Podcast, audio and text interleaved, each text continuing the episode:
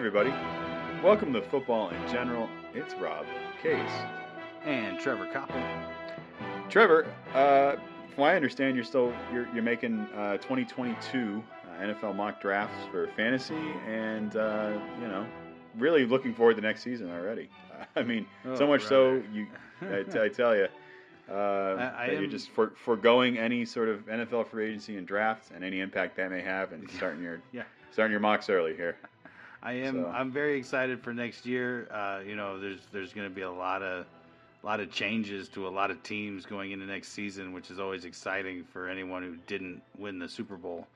Um, but uh, no, I, I do think it's a little ridiculous how immediate and and uh, you know intense these these fantasy football rankings have come out. It, it's just it's a waste of time even for speculation I, I feel like you cannot tell me where christian mccaffrey should be drafted in a fantasy draft when you don't know who the panthers are going to be next year um, so uh, you know we I, I, I understand it's it's big business and, and, and people are anxious to, to have football back but we need to uh, stuff a cork in the uh, fantasy football speculation because it's driving me mad right now.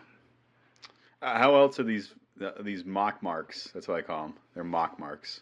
how else are these mock marks going to make money and stay relevant if there's no football season? What what, do you, what do you suggest they do instead? Find something else to do in the off season because fantasy football will not be relevant for months. Um, even even just new. You know, I mean, yeah, it's it's just way too soon to try and predict who the top fantasy point earning players will be. Um, I, I understand that some players are going to have success no matter where they land, but when you're talking about, you know, ranking them individually against the others, it's too soon. It's too soon for any one of them. Um, you have no idea what Davante Adams is going to be wearing on Sunday next year. Um, you, you don't know who's going to be handing the ball off to Christian McCaffrey. You just don't know these things yet. So, uh, not to mention, I uh, off the top of my head, I could be wrong, but I think there's nine teams with new coaches. So, you know, who knows which team is going to be built for success come uh, September. So, it's just it's way too soon for me. And I, I get I have a lot of friends asking questions about fantasy football, and it's just I don't know where to begin. I can't tell you who's going to be good next season. It's too soon. Well, you know, you know, it's it's it's funny. I, you said you don't know what Davante Adams will be wearing next season. I presume a jockstrap.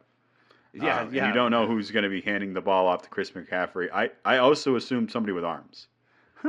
so, so uh, I mean, just generally speaking, that he'll be wearing clothes and somebody with arms will be playing the quarterback position for the Carolina Panthers, and they'll be throwing either right-handed or left-handed. Believe it or not. Yeah, So- don't uh, don't tempt fate. All right, we might have our first one-handed quarterback in Carolina this year. I it, it, I've seen stranger things in Carolina. that's that's for sure. Unfortunately, uh, didn't they have a mascot like the panther that was like really weird looking or something like that? Yeah, like the yeah. actual think, panther mascot. I think that Yeah. one was all bad. I think people are trying to forget.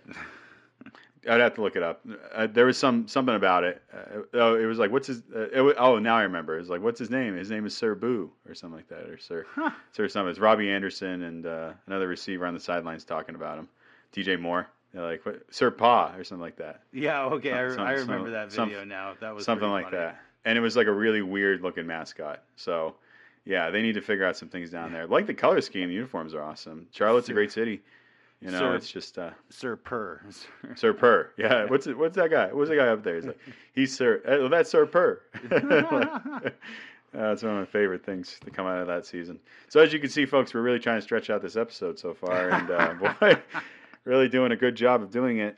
Um, let's get to a way. What, well, here's just a guy that keeps the gift keeps on giving with him, and if anything, we just keep getting great content, and none of us are upset about it, and he can just keep producing things um, because if anything, it, it just is going to keep our show from from uh, going under and having listeners and downloaders um, because he's he, he honestly just great comedic material. And to get to the point, I'm talking about Aaron Rodgers. Um, oh, brother.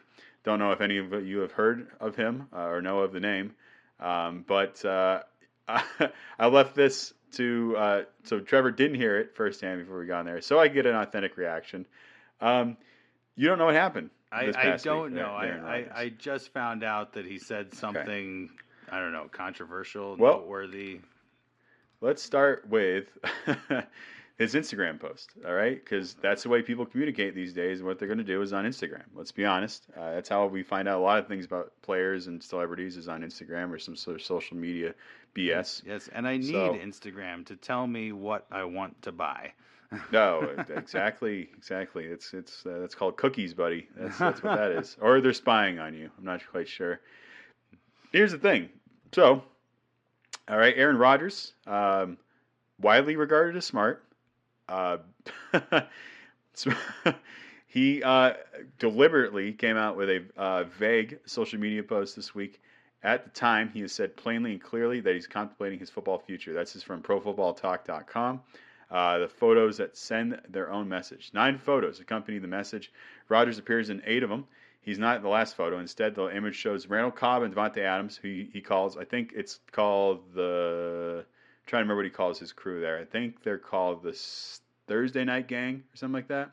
And Ron, Cobb and Adams, and usually on the national anthem, he'll stand in between them with Cobb and Adams on either side. Uh, empty space between them, that's where that's the spot where Aaron Rodgers stands during the national anthem.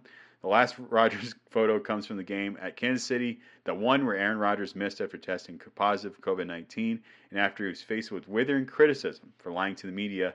Um, so basically, the reason he posted these, uh, obviously contemplating his future, but more or less to sort of, he says in that post, he basically he's not, he wasn't aware of how much it affected his family and the people close to him, his uh, his issues with COVID and whether or not he was vaccinated, he was immunized, and all that crap uh, basically how it affected the whole team and the people he loves the most, those two guys. Uh, and you know, and by the way, he broke up with his girlfriend, so well, that's a whole story.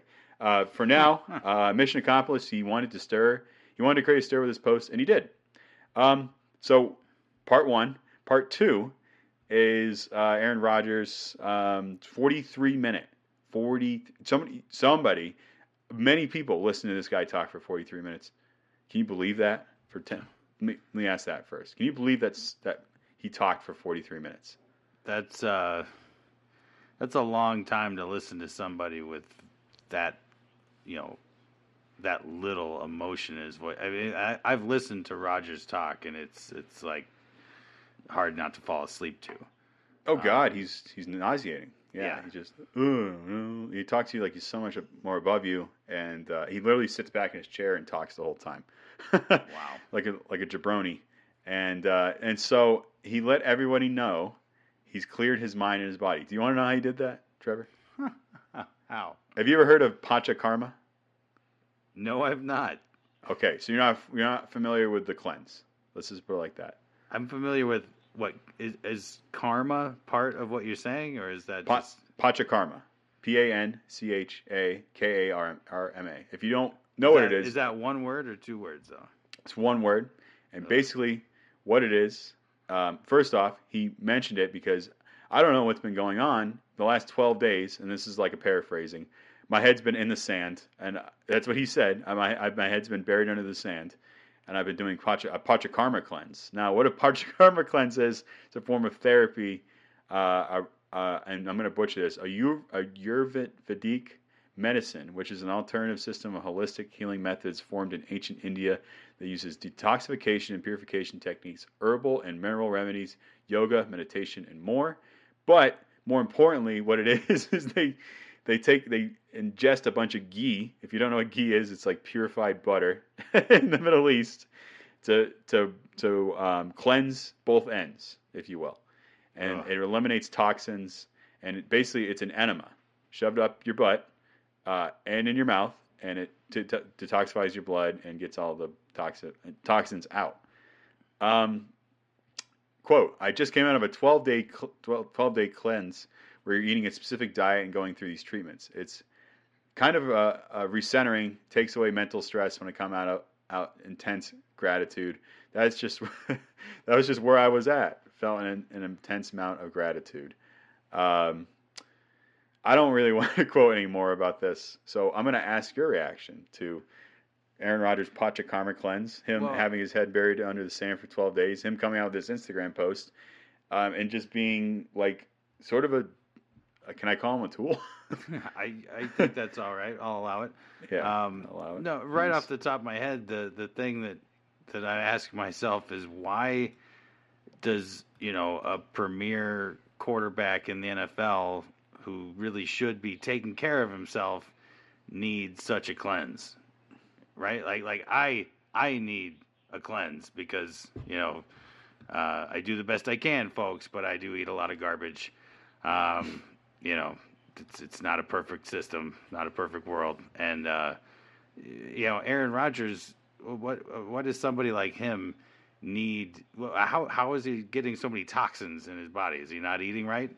You know, like do they not have uh, uh, good good food options at the facilities in Green Bay? it's in uh, Green Bay. Yeah, well, that's that's a good point. A lot of Um, cheese. A lot of lot of cheese. Yeah. But but seriously, I I don't get it why why you know uh, a world class athlete uh, would be so toxified. Um, yeah, so uh, it's but so uh, but also I mean that's that's the whole message was I've detoxed and now I'm gonna lay uh, you know not not really tell you guys anything. That was the message is I've detoxed. Yeah, I think part of that, well, it just like, you know, I'm sorry, I don't really know what's been going on. I've been detoxing. Let me phrase it like that. I have been detoxing for the last 12 days. Like, what have you been doing? I've been detoxing. So, of course, I wouldn't know what's going on. I've been taking care of my body and getting it ready mentally and emotionally to sort of talk about what I'm doing next, you know? Um, Yeah, and I think it was in a, it, it was in uh response to a question of like, what you know what what do you what's your plan you know, you're on the show what's your plan you know and pat mcafee good friends with him aj hawk and uh who's the other oh darius butler that other freaking oh my god these guys are such freaking Well, so bags so the answer they all come to, on this show The, hi- Yeah. His answer to what comes next is, well, let me tell you what I've been doing. yeah pretty much yeah and i think he did that as a way of redirecting him sort of like well i've been doing this to in order to prepare for a decision or like prepare my mind and right. sort of like So deal how- with the guilt and shame I've been feeling since I like basically screwed over my whole team. That one week I lied about COVID. right. So- Well, and I mean, so at a certain yeah. point, Aaron Rodgers, are you going to, you know, think about the decision in front of you rather than prepare yourself to make the decision? Like, I, the detoxing is all well and good if if that makes you feel good and if that's what you need to do, but can you at least tell us you've been thinking a lot about your future? yeah, yeah. I, I know. I, I think that's that's fair criticism, and honestly, it's just another like sort of stake. Um, it's another stake in the in, in the, the the reputation and respect of Aaron Rodgers. Honestly, like I I I, I I think we both agree he's a great player, and in fact, I think last week, and I'm not sure if I said this on this on air, but I I, I mean he's in the same category as Matthew Stafford now. Great player. Right. They both won one Super Bowl. You know? No, if if he's not So- careful, I mean MVPs. You know, people have different opinions on what an MVP is, and uh, I, I think they're kind of like the Oscars. You know, time will tell Right. whether or not it went to the right person. Um, Right. But uh, MVPs aside, he's in danger of having a a a less impressive Hall of Fame resume than Matthew Stafford. Um, so, yeah, Yeah. Yeah, I agree. And at the end of the day, it's just, you know, I, I mean, he continues to kind of put his foot in his mouth, you know. I have to hear about your cleanse. I did a. Panchakarma, Panchakarma cleanse. Oh, great. So you ate a bunch of ghee, you injected up your butt, and you took it in your mouth, and you you detoxified your blood. God, I'm, I'm glad that makes you a great, a better person. I'm not saying it's not a bad thing. To, it's a bad thing to do. I just can't help but think, of course he would do this. Of course he would. right. Of course he would do something like this, you know, because it's Aaron Rodgers, and we expect him to sort of conduct himself as such. We expect him to do these ridiculous things instead of owning up responsibility and to be sort of a, a, a human, about the mistakes he made and admitting the things that he's done and maybe going to therapy. Aaron, you're like a million dollar, multi-million dollar person who could afford the best therapist, the best counselor under the sun, and yet you continue to sort of put it off and act like you're in denial of your responsibilities. And maybe this Panchakarma cleanse is exactly what he needed. I don't know. I just couldn't help but think like it was the most Aaron Rodgers thing to do. I was waiting for Tom Brady to come out within the day and say, "Well, I've done 15 of those," you know, and they all have worked a lot better, you know, because I work with what's his face, and you know, and, and Gisele says I have the the best Panchakarma cleanse, like it, you know, and it's going to turn into a peeing contest sort of deal, you know, like I'm Oh, waiting, man. still waiting Uh, for that. This So- is a this is a little off topic, but um, Yeah. I think I saw a, a, a video of Gisele training in jujitsu or judo or something like that. I couldn't really tell if it was judo or jujitsu, but it's you know she's Brazilian, so I want to say it was uh, jujitsu. But man, she looked uh, pretty badass. Um, some pretty gnarly takedowns, and I think the tag was from uh, uh, Tom Brady saying something like my my days of leaving dishes in the sink are numbered. You know, which uh, sort of funny, but uh, but yeah, Ha, Gisele looked ha, really Tom. impressive, and I think you know she's she's not a spring chicken herself. I think. Do you know if she's uh, younger or older than Tom Brady? I think uh, slightly younger. She's like 39. Yeah, but Yeah. still, she, Yeah. she's got some pretty good moves on the mat for a 39 year old. I was impressed. Yeah, yeah. I mean, she's definitely probably athletic. You'd have to think, right? She's Oh, a yeah. model. Yeah, I mean, yeah, just an- and probably amazing athlete. Just, I mean, beautiful person. You know, inside and out. So, um, but yeah, Hey, that's let's let's uh, keep it clean that's- here, Rob. that's my. it's a kids show. I mean, something show. I, you know, that's my take on the Aaron Rodgers thing. I thought I'd bring it up. We spent about 15 minutes on it. that's 10, 10 of it took me. It took me 10 minutes to explain it because it's that ridiculous, you know. Um, but we'll continue to keep a, a, a lens on Aaron Rodgers as we have basically for over the last year. Yeah, you we'll we'll continue So- talking about how he says or does or posts something that can be interpreted one way, but not necessarily. It's such a, it's a, it's become cliche. Like we get it, Aaron Rodgers. You, you're not going to say yes. You're not going to say no. You're you're not going to give us any. You're going to give us something to speculate on, but at the end of the day, like you really didn't say anything. Like uh, a picture of uh, you know uh, Cobb and Adams without him standing between them. Like, what is that supposed to mean? Something, you know? because if it is supposed to mean something, let us know. Right, right. Well, you know, it, it, the more attention, the more we speculate, the more we dive into it with our own theories, interpretations, the more attention he gets. That's what he Uh, wants. that's the worst part. I know. Loves even it. now, we are Loves participating in the, Yeah. in the endless carousel that he doesn't want to get off. Right, Um, right. Oh, it's maddening. God, he loves it. Yeah, rabble, rabble, rabble. Right. God, he loves it so much. All right, well, that's uh, that's Aaron Rodgers. We'll pick him up uh, in a couple weeks, and I'm sure there'll be more things to talk about, man, and more Panchakarma cleanses. And we, I'm sure Brady will come out with his Panchakarma cleanse that you can only do at TB12 in Foxborough, Massachusetts. You know, so All right. Um, anywho, let's let's flip over to Aaron Rodgers' buddy. We've already brought him up once, and I think it's interesting. This week, um, franchise tags were able to be placed on players pretty quickly. A week after Super Bowl, I don't remember it being that quick ever, but here we are. Um, franchise tags. Let's let's go over the top ten. This is a list from NFL.com. I'm going to borrow a lot of things from a lot of places this year, folks, because I'm not original at all. But I can I can overanalyze it and make it a big bigger deal than it actually is, as you can see. So. That's what we do. That's what we're here for, and which we you know never do. But um, now let's talk about one through ten. Uh, starting off with Davante Adams, uh, franchise tag E possibly uh, wants to play with Aaron Rodgers. Only probably will come back if he's on the Packers. What uh, what would you do if you're the Green Bay Packers here? I mean, if I'm the Green Bay Packers, I'm going to franchise Davante Adams and not trade Aaron Rodgers. Um, I, I mean, it, it's you know, I don't know.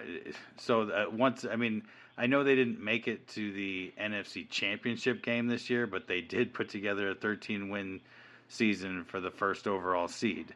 Um, it th- there's just no scenario I've heard. No one, no one's been able to convince me that it makes sense for Green Bay to to strive for anything other than making things work with Aaron Rodgers. And when it comes to that, I really do think that the Packers have the upper hand uh, in terms of his contract. Um, so I, I just and and at the end of the day, you know, if if Aaron Rodgers is half as smart as he's supposed to be, he, I, he's got to see the same thing that you know if if he's really trying to find success on the field more than cash in on his abilities, then it doesn't make sense for him to go anywhere else than than Green Bay. That's where he has the best chance to win a Super Bowl this year. So, I, yeah, I think uh, I think that uh, Green Bay is going to kowtow as much as they have to, but word. but uh, they're. I mean, I, it, to me, it makes sense for them to hold on to Davante Adams and and not trade Aaron Rodgers. Um, so uh, that uh, uh, sadly, that's what I'm predicting. I, I and and anybody that's listened to more than one of our podcasts would know that I would love to see Aaron Rodgers play for any other team. Um, I'd love to see him retire. Um, you know, Skol Vikings. Uh, there, there's no. I'm not. I'm not trying to hide my bias, but he is. You know, he is a future Hall of Famer. He's one of the best quarterbacks in the league, if not the best quarterback in the league. And uh, the the Packers would be. It, it just. I mean, and uh, so they they drafted Jordan Love, but there's. You know, the word on him is that he's not worked out the way that they wanted him to. He's not the uh, successor to uh, to Rodgers the way Rodgers was to Favre.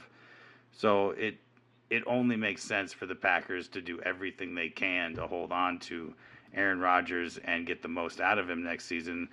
And I think franchise tagging Davante Adams is is an obvious step towards that end. Yeah, like you made some good points. Here's what I would say: if it's not Jordan Love, he's not going to play, then just trade him, tag him, trade him. That's a classic route for a lot of uh, teams to go. Patriots have done it plenty of times. I think they did with Deion Branch and Adam Vinatieri, and no, they didn't do it with Adam Vinatieri. Deion Branch they did it with Matt Cassel. They did it with. So it's not like uncommon for teams to do that tag trade, right? Um, you know, I, I can't help but think like everything hinges on him Aaron Rodgers, sorry to be specific, and like ultimately his his success hinges on Davante Adams being there too because he needs that number one receiver, you know, as any quarterback does. So work it out, even if it's not long term. Get him for a year or two, tag him. Know he's at least there for somebody. If he sits out, trade him. It's simple as that. Don't let him hit free agency and lose him for something. Well, he, you'll get like compensation for him as like a third round pick, right? Um, right. For somebody signing him, but don't let that stop you from getting a first or second or a couple players in return. So I say tag him, trade him. That's my that's actually my point because I Aaron's Well, going to kind of yeah, ride this one out. if you tag him, then the clock on trading him is a long clock. You know what I mean? Yeah. Like there's Yeah. the, the, the they, they they could trade him after the start of the season and still cash in. right. Um, so yeah, I, I think we're in agreement here. It, it makes it, can't, it, it might let him hit be free agency. it might be the most obvious franchise tag in the league right now is Davante Adams. Yeah, tag him, trade him. Uh, that's where I'm at. I, I I still think they, they should do that though. Regardless, I mean, I don't. I just don't know why. I can't believe we're still talking about Aaron Rodgers. I don't know why you'd want to keep this situation going on if you're the the Green Bay Packers. I don't know how it helps you in the long term to draft a guy in the first round. Keep keep playing into his like victim situation and letting this ride out for so long. Just get rid of the receiver. He's not going to come back if Davante Adams is there, and let him go somewhere too. God, Lee, that's what I would do. You know, oh, that's uh, that's what I. I mean, I would Jesus. lo- I would love to see both those guys on another team next year, but uh, but I, ju- I don't think that's the way it's going to go. Um, yeah. Well, thank God we can take a break from Aaron Rodgers for 24 minutes. By God, Jessie Bates, safety for the Cincinnati Bengals, free safety, um, All Pro, uh, arguably number two in this franchise category. If he hit the free agency, he would probably be the, the highest earner. wh- Whoever would, would be able to sign him, whoever needed that.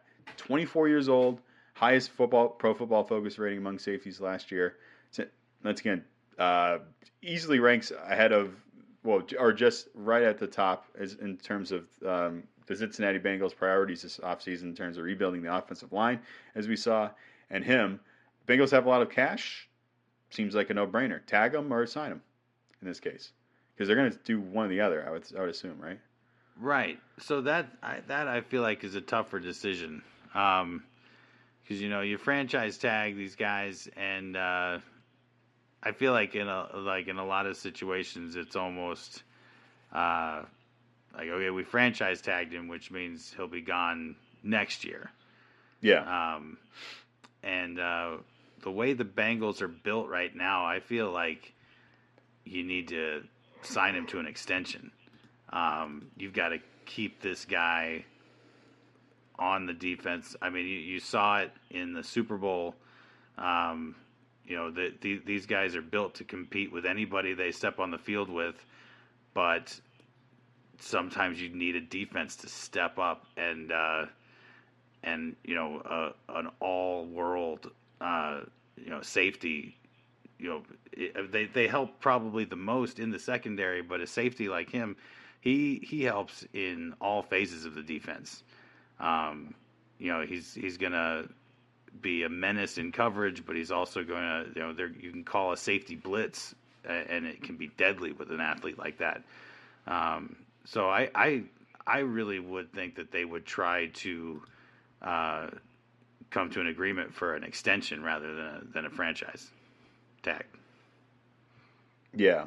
Excuse me. Seems like the kind of guy that would probably be there for long term, considering he's like homegrown, you know? Right. And, um, I mean, he, he, yeah, has, has played really well with the rest of that secondary, especially last season with Mike Hilton and um, Chidobe Awuzie. And it seems like they had like a really good uh, rep, um, uh, respect for one another and and just developed a, a, really good communication, which is really important in the back end of that, that secondary, having communication, who, who's going to be where when big big plays happen and big passes and can I have can I count you to, to be there to back me up in case I do let something by by accident, you know, or I get burned or what have you. Um, yeah, and Jessie Bates played awesome in the Super Bowl. I thought he was excellent in the Super Bowl. You know, oh, absolutely. Um, and third among safeties, four and six tackles since he was drafted in 2018. Um, yeah, I, he was excellent in the playoffs. Uh, six passes defended, uh, and, and, like I said, earned the highest Pro Football Focus grade among safeties in the playoffs and the regular season. Seems like a no-brainer. I think he would want to come back, and um, I think they can get a deal done. So, um, moving on to another secondary guy. Um, this is really big in New England right now. There's a lot of debate, and some of the things he came out and said about how he felt how they haven't tagged him already. Um, there has to be some sort of discussion on what, what's going to happen to J.C. Jackson in New England. 25 picks since 2018, led the league in passes defended last year with 23. Uh, high Pro Football Focus rating. I think he was seventh. So um, the only question is, is do is do, does anybody get paid in New England? right. Not really. And do they ever pay corners in New England other than Stephon Gilmore? And they didn't even pay him that at like top of the market price. He was definitely high up there, but he wasn't top top. Um, and they traded him this season because they wouldn't want to pay him more to come back after his injury. So why why should it be any surprise? Why why well, excuse me? Why should I be? Well, what what should I make of this? I mean, tag trade, let go. Right. Th- this one sounds uh, a little more uh, like the uh, tag him and trade him type scenario because uh, uh, obviously there there are teams that will pay a premium for this guy. You know, he's a proven product in in the in the secondary, which is you know not not always easy to come by. Um, but but yeah, you look at New England, right? Well, sorry, not to cut you off, yeah. but you look at you look at New England, right? And they've they've been really, like I said, they've been really ambivalent about giving a lot of players big deals. But since since uh, 2010, you can count. Okay, what's they've always had a premier number one cornerback: Aqib Talib, Darrelle Revis, Stephon Gilmore, Malcolm Butler, J.C. Jackson. There's never been a team in the last 10 years that haven't hasn't had somebody there they can rely on. So, like, why get rid of him? Is he not a number one corner? Do they not want? Do they not want to pay him? Do they not want to tag him? They don't have anybody else to replace him. So, what, what would be the, the what would be the um, what, what would why would they get rid of him? Yeah.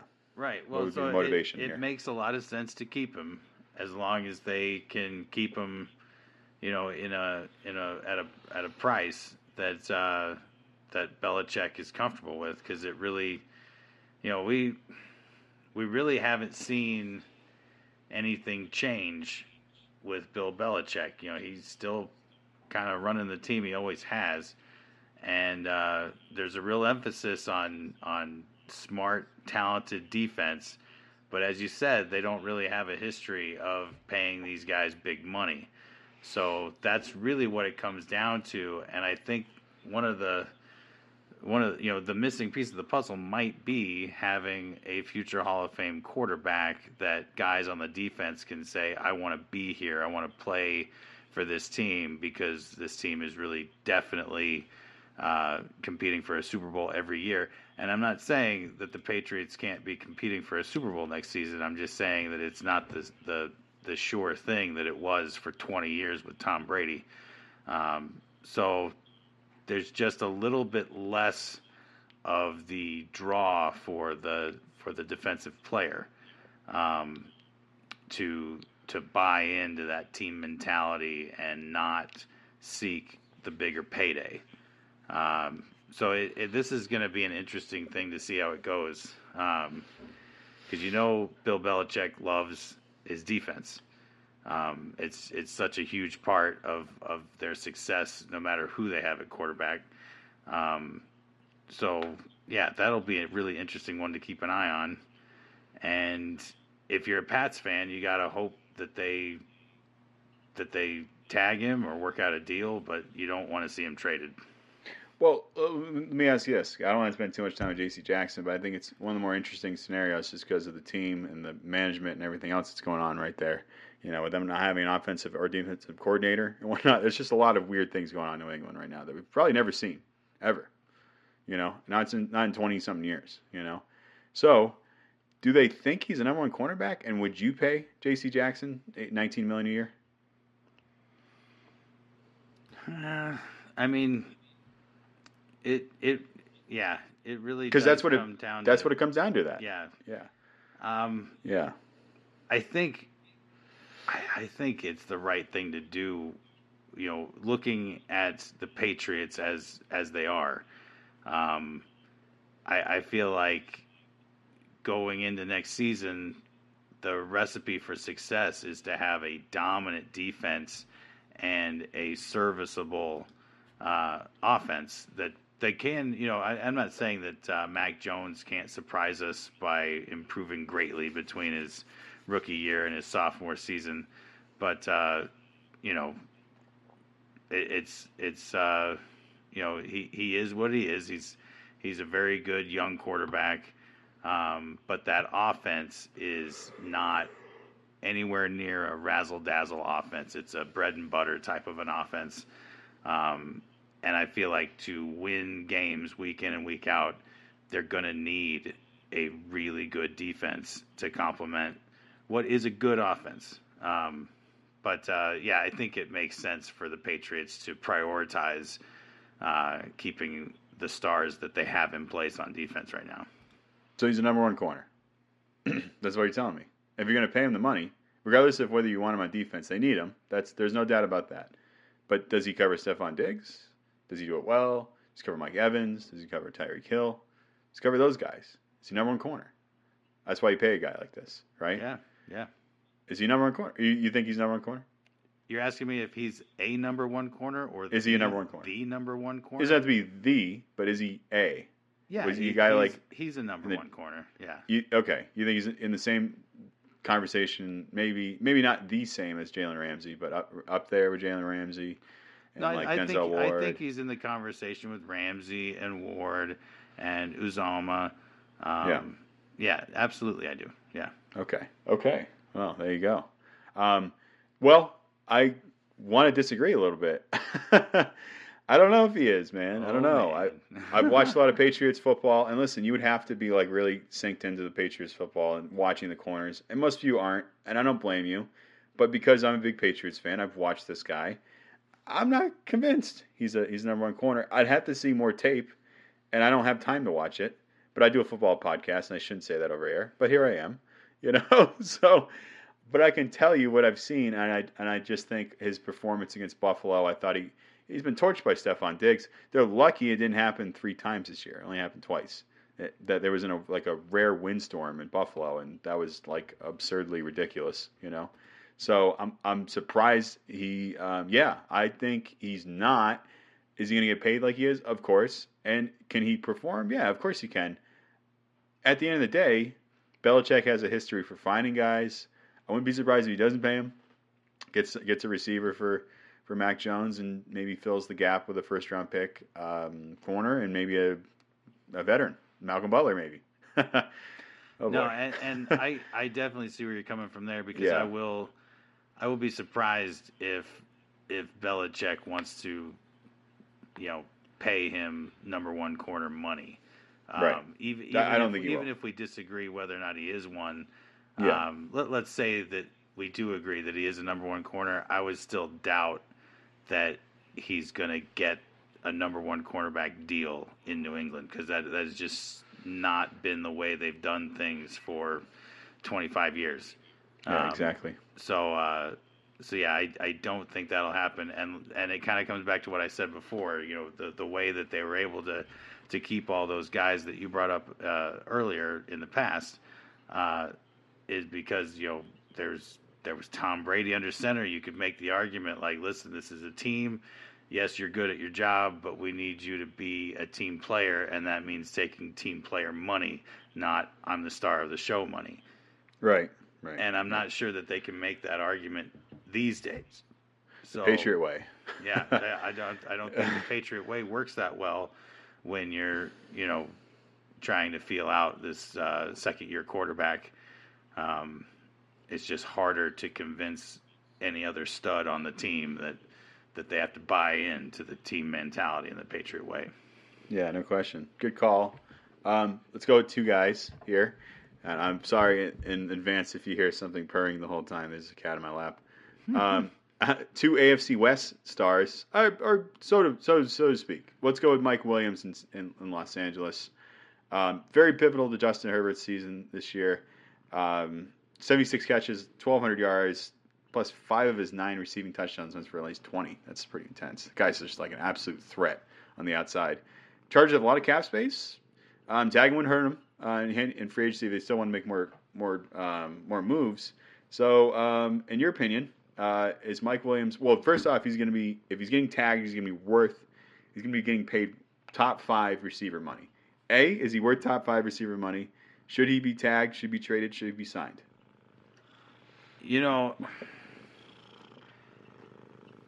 I I really do think that the tag makes sense for Mike Williams. Um, I think that anybody paying attention this season sees that, like, so yeah, no no receiver does it all on their own, but I think Mike Williams is is largely responsible for the success that he had this year, and uh, you got to think that he'd be just as good on any other squad. Um, it's the way he plays the position. It's a it's a nice mix of of fundamentals and route running, and just being physical and being able to to to overpower cornerbacks and safeties. So I think uh, I think it makes a lot of sense for them to to hold on to Mike Williams. Um, you know, he he really is a, a, an I play, I think he's an underappreciated part of what makes that team successful. Um, so I, I just think uh, you know they they're very happy with Justin Herbert, and they should be. He's doing a great job. But uh, right, I guess what I'm trying to say is I think that Herbert needs Mike Williams more than Mike Williams needs Herbert. Yeah. Um, yeah so that's why it makes sense to me for them to definitely, whether it's a tag or a deal, um, they they can't let him hit free agency. They they can't. They they'd be foolish to trade him. Um, and I know that that doesn't. You know, you should always be open to trade negotiations because someone might be offering something ridiculous. Uh, but I also I don't see that happening either. I don't think teams are going to go out and, and break the bank on Mike Williams. So it makes the most sense for for the Chargers to hold on to him. Right, right. I, I, yeah, good analysis. I can't. I disagree more. I can't uh, agree more. And I think at the end of the day, like Mike Williams is a very essential part of that offense. And it, and you really get to you get to surround Justin Herbert as much talent as possible, so he continues to develop, continues to shine, and they win. Uh, I mean, we saw what the coach does on a routine basis, uh, going for like fourth down and like fifth down and whatever uh-huh. other downs are available after fourth. So I would imagine it's probably best to have any, everybody uh, retained on the offense because if you're if you're on the field and you're not kicking the ball a lot, either punting or kicking, and when you should be, you're going to need playmakers out there to get you first downs. So at the very least, that should be a, an option, but also because of sake of Justin Herbert's development and ha- having him there with continuity and everything. Third year, scary what Justin Herbert's going to be like next year. Oh, scary oh, to think about. Yeah. Um, two tight ends, really quick. Uh, Mike Gesicki, Miami Dolphins tight end. Um, and Dalton Schultz, tight end for the Dallas Cowboys. Two guys will be free agents, possible taggers, top 10 right here in NFL.com. Tagging is supposed to be for free, for tight ends just under 11 million. Um, but uh, it's interesting because one one team is flush with cap space, Miami, and really needs to surround Tua Tagovailoa with a lot of people. And Dalton and Dalton Schultz on the Dallas Cowboys is not flush with tags with, with cap space, and so uh, paying him is going to be hard to figure out because they got to figure they got to pay Randy Gregory. I heard they might they might cut Amari Cooper. that could be a whole another show right there. Oh, Michael Gallup could be a free agent. There's a lot of things going on for Dallas. Not as much for Miami, but both tight ends are in similar situations as far as getting paid is so concerned. These, so these two tight ends are uh, these these ones are difficult to speculate on because because of the teams that they're on. Um, you know, Miami, like you said, they've got a lot of cap space, but but they're looking at a new coach. Um, they're I, I, I, I don't know what uh, what they think of Tua internally uh, because they're nearing that point now where they have to start asking themselves how committed to Tua they really want to be. I, I hate saying it because I'm a, I'm a fan of Tua. I, I think he's a, a talented athlete but it, things are not working out, and he certainly had weapons around him. Um, and, and he, he's putting up some good highlights, but it's not translating to wins. It's almost like a like a Kirk Cousins in Minnesota type situation where like you're not sure he's the problem, but you're also pretty sure at this point that he's not the solution either. So what to do in terms of uh, whether or not it's worth using your franchise tag to hold on to a weapon for him. Um, I'm also not sure what the uh, tight end draft class looks like. That was that's a that's a blank spot in my football knowledge right now. Yeah, I um, don't think there's a lot worth taking in the first couple rounds off yeah. the top of my head. Just so, one in Colorado State and UMass, I think. Yeah, so there's a BC. lot to a lot to balance there, and then in Dallas, man, uh, it's, it's it, I feel like this happens every year. They've they've got some obvious stars on the roster. Um, the potential for success is always extremely high, and and you, uh, our listeners heard me say it going into the season this last year. Uh, you know, it, it, I feel like every year we're just waiting to see how the Cowboys fall apart and when. Um, and and every year it happens. Uh, and it's it's just, I I don't envy the people in the Cowboys front office who have to make these kinds of decisions. How do we clean up this mess and move forward and give ourselves the best chance to succeed next season? Um, certainly, they've been missing having a a a clutch tight end uh, these last couple seasons. And if they think, uh, well, what's his name? Dalton Schultz. Schultz, thank you if they think Schultz is the guy, then then absolutely, and and if they think, you know, they're not going to be able to hold on to to the receiving core, then uh, then it becomes even more important to uh, to retain Schultz. But uh, man, there's just there's almost too many variables for me to really weigh in with any kind of certainty. Yeah, I, I, I agree. I just couldn't help but feel like they're in similar situations, come, both coming off pretty fairly productive seasons and are going to get paid appropriately. Oh yeah, no, yeah, and that's So, the thing. I, I've been talking depends about on the the, pers- whether or not- the perspectives of these front Yeah. offices. Yeah, Uh, yeah, yeah. When it, when it comes to these two tight ends, um, the future I think for them individually is bright. Whether they Right. stay where they are or hit free agency or get traded, um, they're, they're very you know it, you you you get these tight ends to the NFL level. Some of them work out, some of them don't. But the ones that do, there's just there's something that that uh, defenses can never completely account for. They're these big body guys that know how to run good routes and get open, uh, you know, on the short field. So you know, you've you've got to have that weapon in today's NFL. Absolutely, yeah. Especially with a quarterback like Dak Prescott, like he's gonna be roaming around the pocket so much.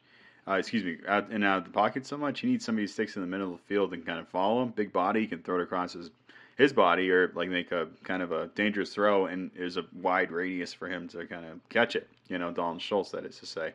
So, but yeah, 78 catches, 808 yards, eight touchdowns.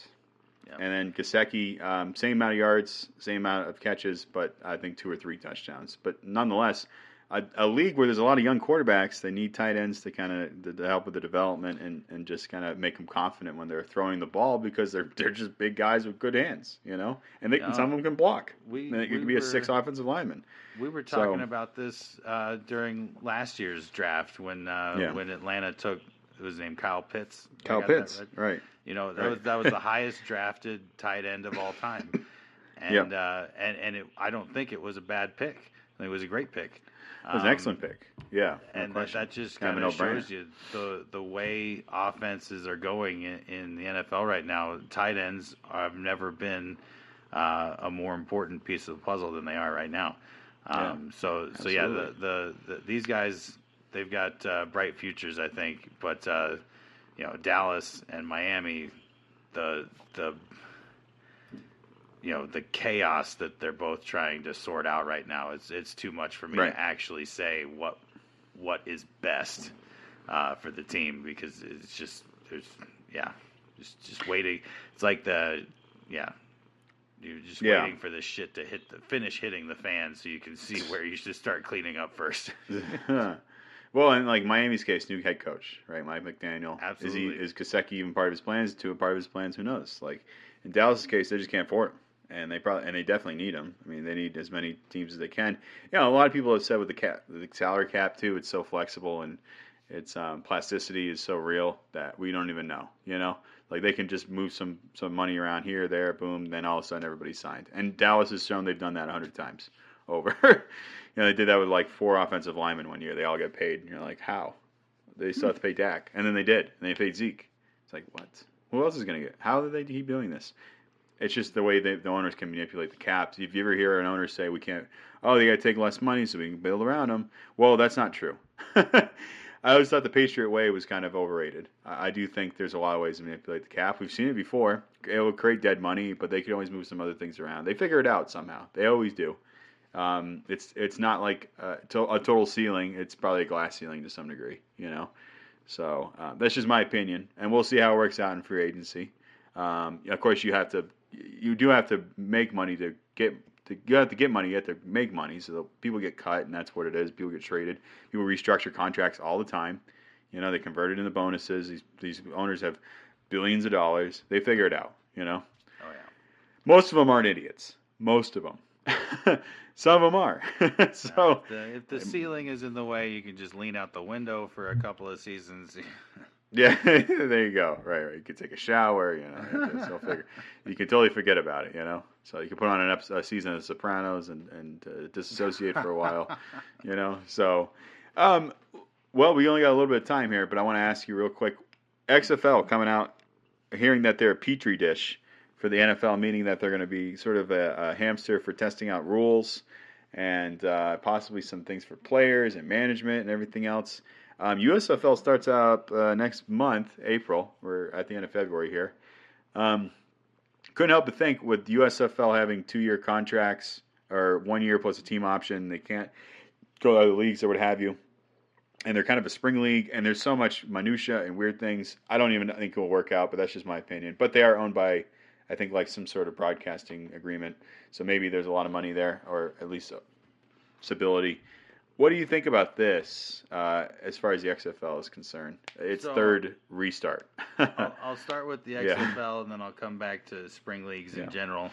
Um, the XFL being a, a, a petri dish, uh, a testing grounds for, for new rules and, and, and new ideas, uh, I feel like that's what they were uh, in the past. You know, I, I I think you know the NFL has has always learned a lot from what does and doesn't work out for the XFL, uh, including that that crazy format where it was almost like a dodgeball format to start the game, having two guys sprint down the field and scramble for the ball. Um, that that was the XFL that did that, yeah, yes. Yeah. Yep. They So- ran at each other. Yeah. so I- they, I- they basically died when they got Yeah. there. Yeah, yeah So- bad bad idea. Did not uh, did not make it to the NFL with that one. Um, but uh, you know the uh, I, I- think that that's I, I, I think that's nothing new. You know, I, I think that uh, and and any spring league is going to be that petri dish to to some degree. Um, but uh, when it comes to the XFL and the USFL and the AAFL, rest in peace. Um, what like, could have been? I- yeah, so I, a lot of times I don't know exactly how to take a big picture view on how to get what I want when it comes to a spring league because what I really want is a spring league that finishes a season and finishes another season. I want a stable spring league, something that can become something that we look forward to every year and can build its own traditions and its own history. Um, and so for me as the fan, uh, I'm pretty much I, I buy into whatever spring league is giving it a shot. You know, I, I went all in on the AFL. What was that? Three years ago? Two years ago? Oh, we all did, buddy. Yeah, and uh, and and it was heartbreaking when it didn't work out, and it was even worse when you when you found out a little bit more about why and how you know you got the feeling that it was sort of doomed from the beginning. All the while, while you were getting excited about these teams and these fans. Um, so so that's that's what I'm trying to say. What I really want is a spring league, whether that's the USFL or the XFL. Um, you know, I could pick which one I'd rather have work out, but that's not as important to me as having one of them work and and become stable and something that I can look forward to every year after the Super Bowl. Right, right. And I, yeah, it's a good point. I, you know, I would make an addition to that. I just want to see as many leagues as possible. You know, yeah, no, I mean, that, really, that'd be great. It's hard Yeah, to imagine that as possible. room- you know, we, we Right. we've we've yet to have even I think two years where we've had you know back to back seasons of two professional football leagues. Uh, Right. But so you know, it's that, so for me, it's hard to imagine having three professional football leagues exist at the same time. I, I guess I kind of just assume that it's going to have to be one or the other, if even one of them is going to work out.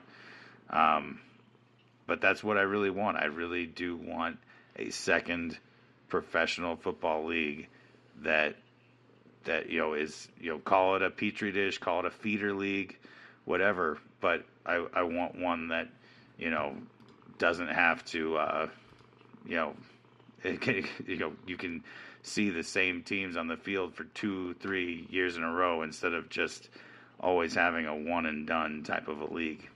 Yeah, uh, right. And and in addition to that, there's uh, as we've come to find out, and betting is more accessible to everybody. You know, at any time.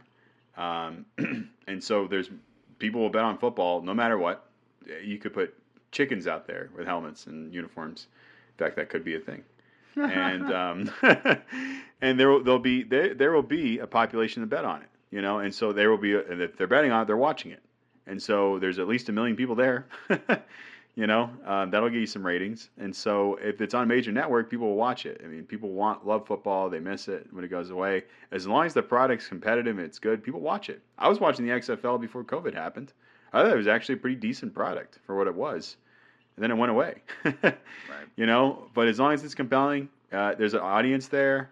There's cr- there's a crowd to at least make it compelling in terms of atmosphere. People will watch it. I can almost guarantee it. like you said, it doesn't matter what kind you call these leagues. Um, really, at the end of the day, they're, they're never going to touch the NFL's prowess or success. They're always going to be feeder leagues. They always will, in some way, shape, or form. Doesn't matter if they're yeah, associated I- or not. I, You know? I want I want a league that's around long enough for me to become a diehard fan of one of the teams, the way I'm a Right. diehard Vikings fan. Right. Um 'cause you know a- anybody that that follows the NFL, you've got your team, and then maybe you've got one or two other teams that you also like to root for, and you, you follow certain teams certain years because of uh, star players that you enjoy. But you've got your one team. Um, a second league is a chance to have another one team. You know, my my XFL team is blah blah blah. You know, I Right. want that. I want to be able to have another football team that I, you know, when it comes to college football, I'm an OU fan, Crimson and Cream, Boomer Sooner, baby. Uh, I want another team uh, that I can call my team, and that I can, you know, buy the jersey, uh, get the get the jumper, all those things. Um, But uh, you know, the way these spring leagues go, uh, you're you're just you almost you're you're dooming the league when you you know buy a a, a, Salt Lake Knights jersey or or something like that. Oh, So- day. Yeah. Well, uh, and as far as I know, the USFL will be all played in one city.